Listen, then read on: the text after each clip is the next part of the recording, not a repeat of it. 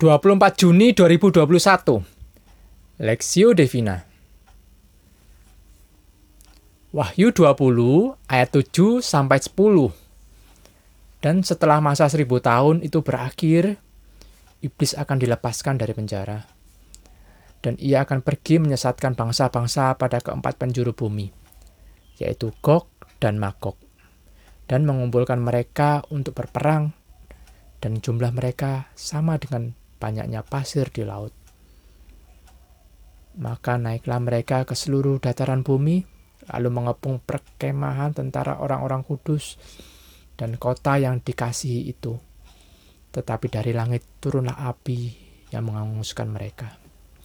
Dan iblis yang menyesatkan mereka dilemparkan ke dalam lautan api dan belerang, yaitu tempat binatang dan nabi palsu itu dan mereka disiksa siang malam sampai selama-lamanya. Gog dan Magog perspektif. Dan ia akan pergi menyesatkan bangsa-bangsa pada keempat penjuru bumi, yaitu Gog dan Magog, dan mengumpulkan mereka untuk berperang, dan jumlah mereka sangat jumlah mereka sama dengan banyaknya pasir di laut. Wahyu 20 ayat 8.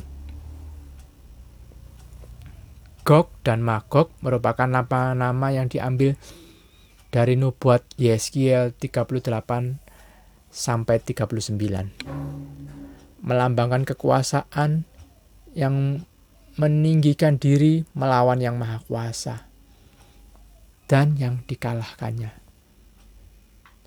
Dengan menggunakan nama-nama itu, penglihatan ini langsung menyatakan bahwa usaha bangsa-bangsa itu percuma dan akan gagal setelah iblis mengalami kebebasan.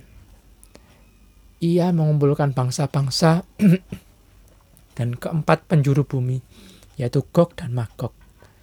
Tujuannya untuk berperang meruntuhkan pemerintah, pemerintahan, orang-orang kudus, namun, usaha untuk menjatuhkan ini akan gagal, dan orang-orang kudus akan terus memerintah sebagai raja sampai selama-lamanya. Sekalipun jumlah mereka sama dengan banyaknya jumlah pasir di laut, pimpinan Tuhan bagi orang-orang kudus akan tetap ada. Seperti yang kita ketahui, jumlah seperti pasir di laut adalah satu ungkapan dalam perjanjian lama dipakai terutama untuk menggambarkan jumlah umat Tuhan. Kadang istilah ini juga digunakan untuk menekankan kumpulan musuh yang besar. Sebagai contoh, dalam 1 Samuel 13 ayat 5a, adapun orang Filistin telah berkumpul untuk berperang melawan orang Israel. Dan 3.000 kereta, 6.000 orang pasukan berkuda, dan pasukan berjalan kaki sebanyak pasir di tepi laut. Bandingkan Yosua 11 ayat 4. Jumlah musuh yang besar ini mengajarkan kita bahwa kita tidak akan mampu melawan semua musuh tanpa pertolongan Tuhan. Umumnya, seorang akan mengalami ketakutan ketika menghadapi sebuah pertandingan atau peperangan rohani apabila diikutkan dengan ketangguhan dan kekuatan lawan yang melebihi kekuatannya. Situasi dan keadaan buruk kapan pun dapat datang dalam hidup kita karena hal ini tidak bisa kita prediksi, bahkan tidak dapat dihindari. Di sini kita perlu belajar bersandar dan percaya kepada pertolongan Tuhan atas segala ketakutan kita. Oleh karena itu, tentunya sebagai orang-orang pilihan yang memberi yang menerima kasih karunia dari Tuhan Yesus Kristus, kita harus bertekad untuk berani melewati semua tantangan dan rintangan bersama dengan Tuhan. Studi pribadi, hal-hal apa yang paling membuat Anda takut? Pernahkah kita berpegang teguh pada janjinya?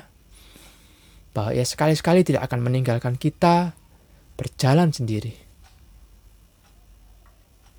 Berdoalah Bapak yang baik, Ajarlah tiap kami untuk berani melewati semua rintangan bersama dengan Engkau yang adalah satu-satunya sumber kekuatan kami. Amin.